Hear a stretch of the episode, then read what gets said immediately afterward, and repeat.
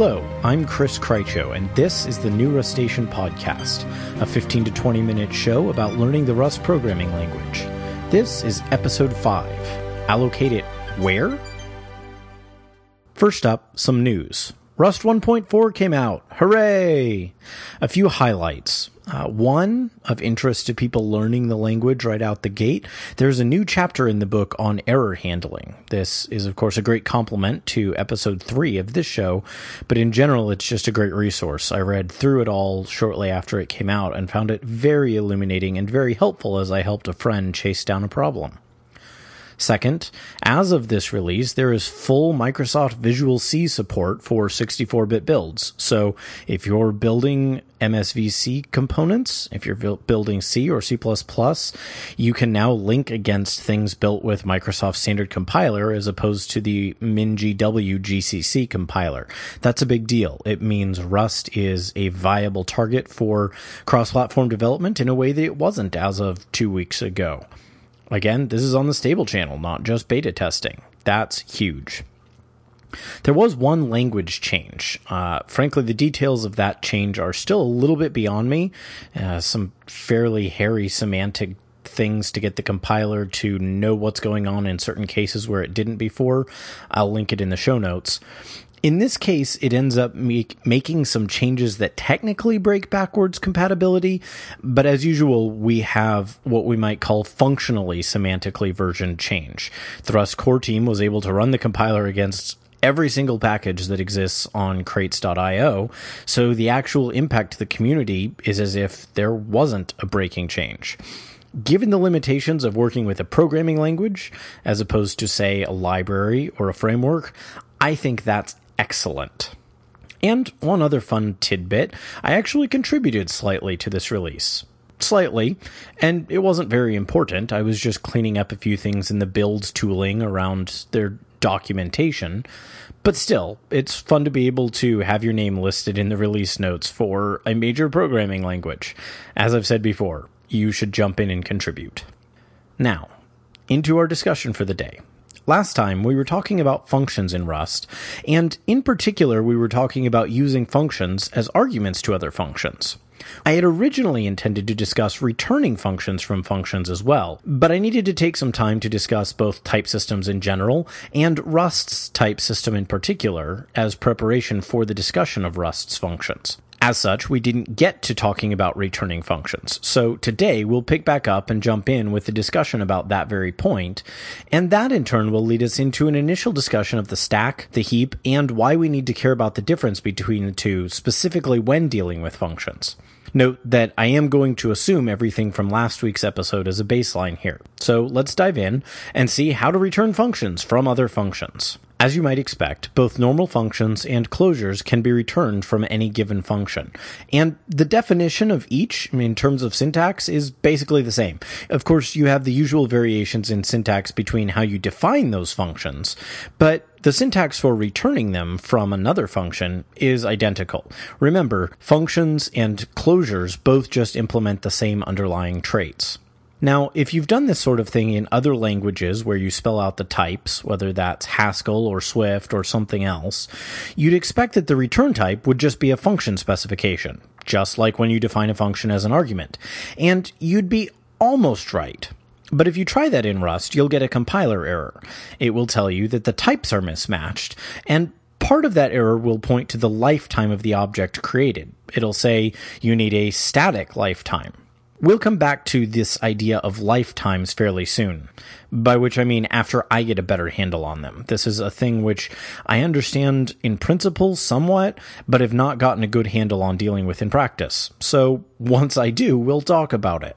If you start chasing down the normal course of how you would fix lifetime issues in other contexts when trying to return functions, though, you'll pretty quickly end up in a messy spot, and you still won't be able to fix it. I'll link to the Rust by example and Rust book sections on this because you can see just how hairy it gets if you try to solve things that way. As it turns out, the solution here is to use the box type and construct a quote boxed unquote version of the function. So what is box? Well, box is a type that Rust has, which gives us a way to allocate an item on the heap instead of on the stack. Okay, you might be saying, how in the world does heap allocating it solve the problem? Or, depending on your background, you might be coming from a language like Ruby or Python where you rarely, if ever, even have to think about the stack and the heap and where things are allocated.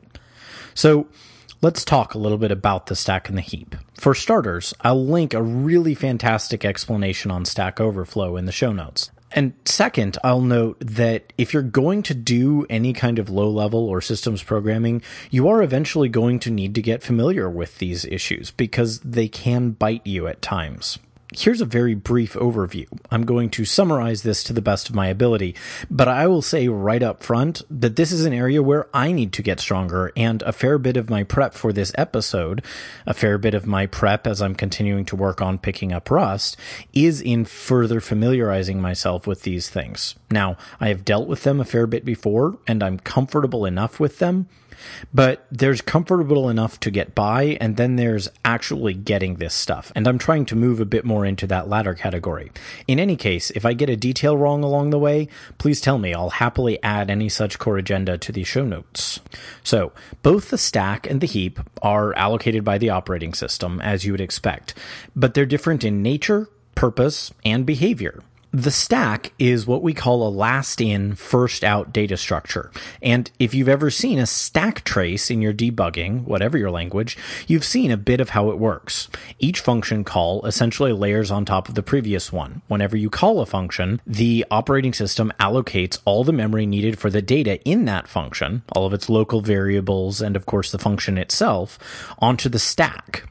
And this works because the stack size, the amount of room required for a given function, can be known at compile time and therefore can be fixed for runtime calls. That's what it makes it possible to use as a stack for function calls. It is also the most significant limitation of the stack, though while it is great that we can go through and look at all the variables that will be part of a given function call and say, oh, here's an array of given length and there's an integer and here's a string of given length and so on. What happens if you get to a data structure whose size you don't know ahead of time?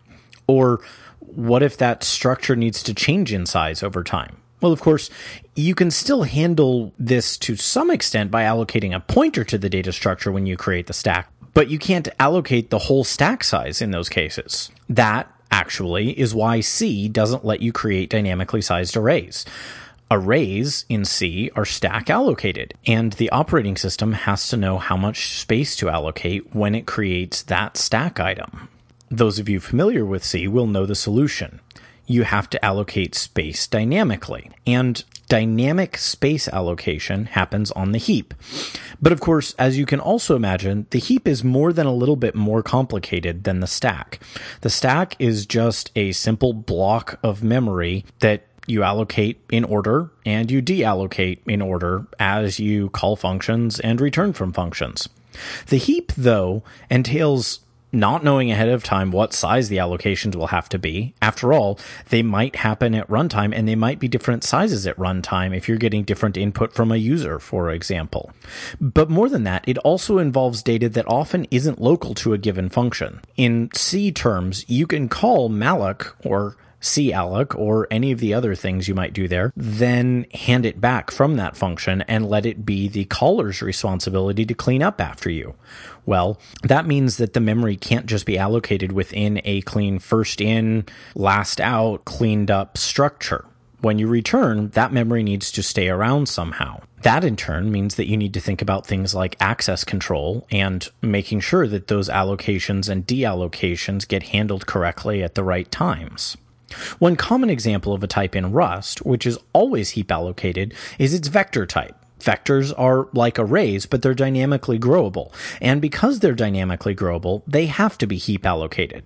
What about other types? Well, normally all values in Rust are allocated on the stack rather than the heap. Again, with the obvious exception of special always on the heap types like vectors. And functions are just another value. After all, they're just one more type, and they're not one of these special types. So when we're dealing with types of the ordinary sort, including functions, we need a way to allocate them on the heap sometimes if we're going to pass them around. And this takes us back to our box type. Calling box's new struct method heap allocates items instead.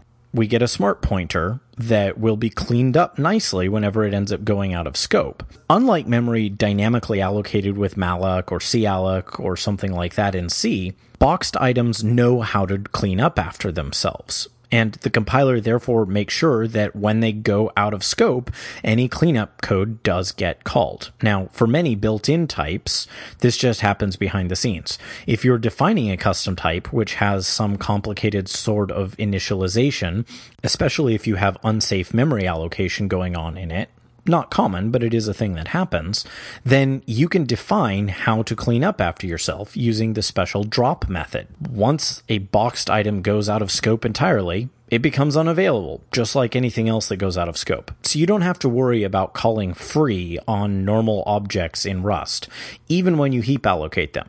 And this is great.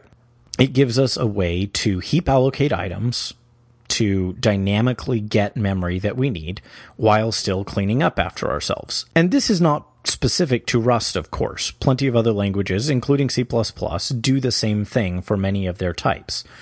It does, however, give us the relevant information we need for heap allocating things in Rust. And that takes us back to talking about returning functions from other functions.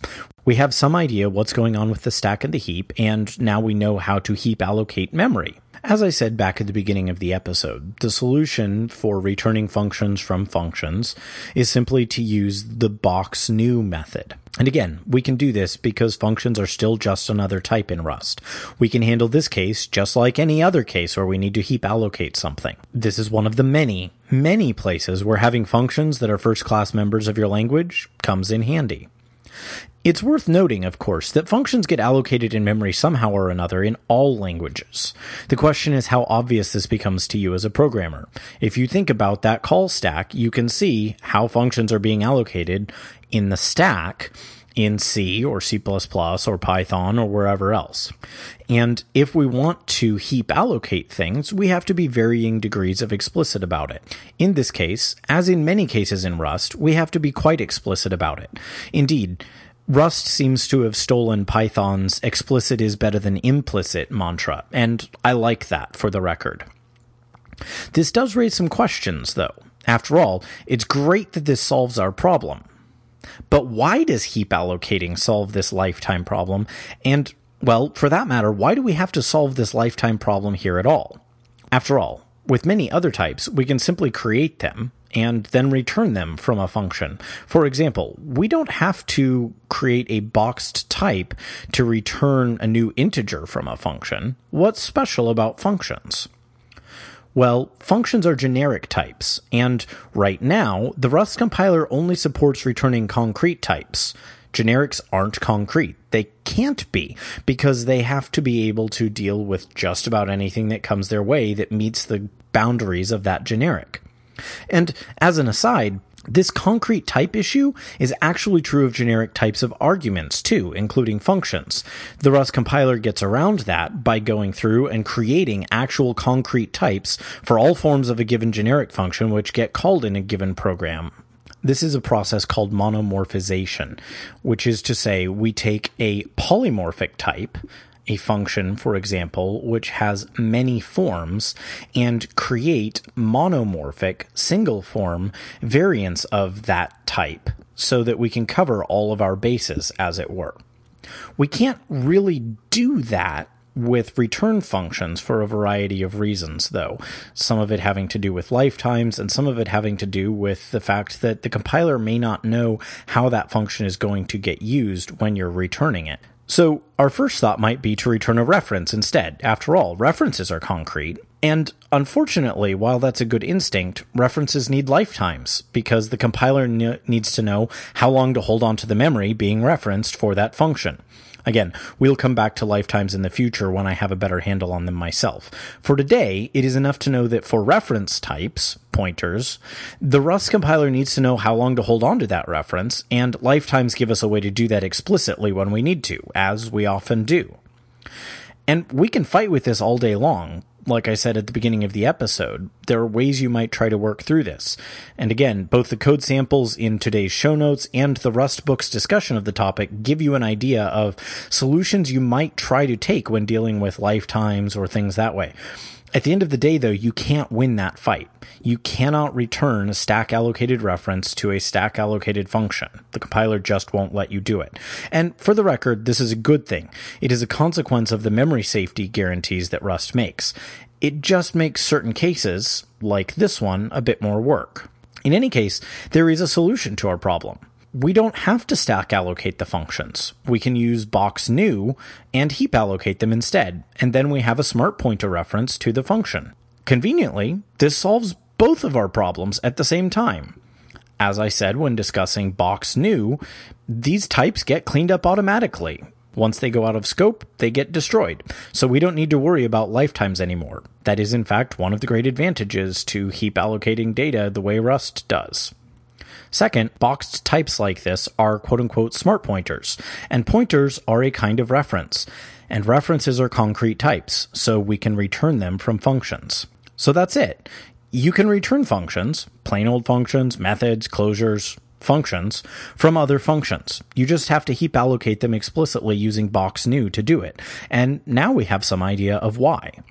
Now, there's still one really important part of closures we haven't talked about, and that's using the move keyword, and this has to do with ownership and environments. But we'll come back to that in the future when we talk more about ownership semantics. As usual, I have a bit more to get my head around before I try to talk about it with you. Next time, we're going to take a bit of a step back and up to a slightly easier and slightly higher level concern, and we'll talk about modules and packages also known as crates, and a little bit about API design. Why? Well, because I've been playing with some crates and some APIs in Rust, and some of them I like, and some of them not so much. How we structure our code matters, it turns out. Thanks to Chris Patti for sponsoring the show this month. If you have any interest in Python, I recommend you go take a listen to podcast.init, which is a podcast he co-hosts. They're interviewing tons of interesting people in the Python community, and I have very much enjoyed the episodes I've listened to. You can find show notes for this week's episode with detailed code samples illustrating these ideas, as well as links to other things I mentioned in the news section at the beginning, for example, at newrustacean.com. You can also follow the show on Twitter or app.net at newrustacean, or you can follow me on either of those at Chris Krycho.